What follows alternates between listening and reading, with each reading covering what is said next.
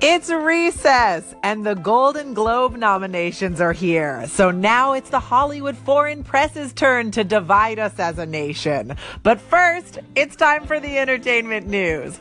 Or as I like to call it, your recess from the real news. Here we go. The Golden Globes are here, and they are awesome because comedic films have their own Best Picture category, which means we occasionally get to celebrate a movie that has actually made someone's day better and not just broken our spirits for sport. That said, here are the nominees for Best Drama Film. Call Me By Your Name, Dunkirk, The Post, the Shape of Water, and Three Billboards, whose full title is actually Three Billboards Outside Ebbing, Missouri, but a movie whose title has more than four words and includes punctuation is just too pretentious for me to reward by speaking it out loud. I get it. You're a genius. Buy an eraser. The comedy nominees are The Disaster Artist, Get Out, the Greatest Showman, I, Tanya, and Lady Bird. Also, further down ballot in the TV category, the Will and Grace reboot is nominated for Best Comedy Series. And damn it, I love that reboot. It comforts me because I'm old and set in my ways. The Golden Globes rule.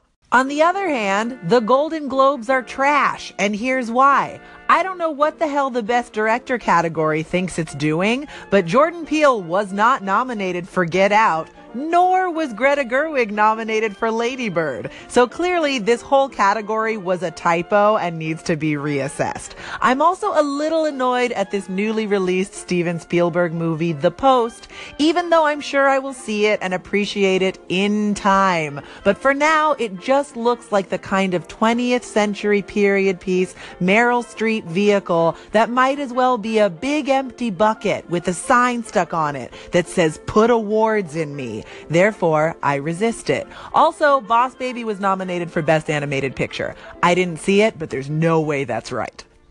Today in Beyonce, Beyonce's legal team has instructed a brewery in New York to stop selling a beer called Beer Yonsei because it infringes on her copyright. It also infringes on my rights as a person who loves puns. It's puns like Beer Yonsei that give puns a bad name. If people are ever going to get on board with puns again, we have to wait for the right ones. Don't force it. Never force it. Coco has won the box office for the third weekend in a row. Coco cannot be stopped. And if it doesn't win the Golden Globe for Best Animated Film, I will punish myself by watching Olaf's Frozen Adventure. Today in The Rock, The Rock is having another baby with his partner Lauren Hashian. The baby will be delivered via The Rock allowing one of his muscles to leap off his body into the sea where it will regenerate into a new human person. Beyonce might not be team pun, but she has some very fun wordplay with numbers in this song. It's like a very sexy episode of Sesame Street. Take care, guys. I'm Olivia Harewood, and I will catch you next time. Until then, recess adjourned.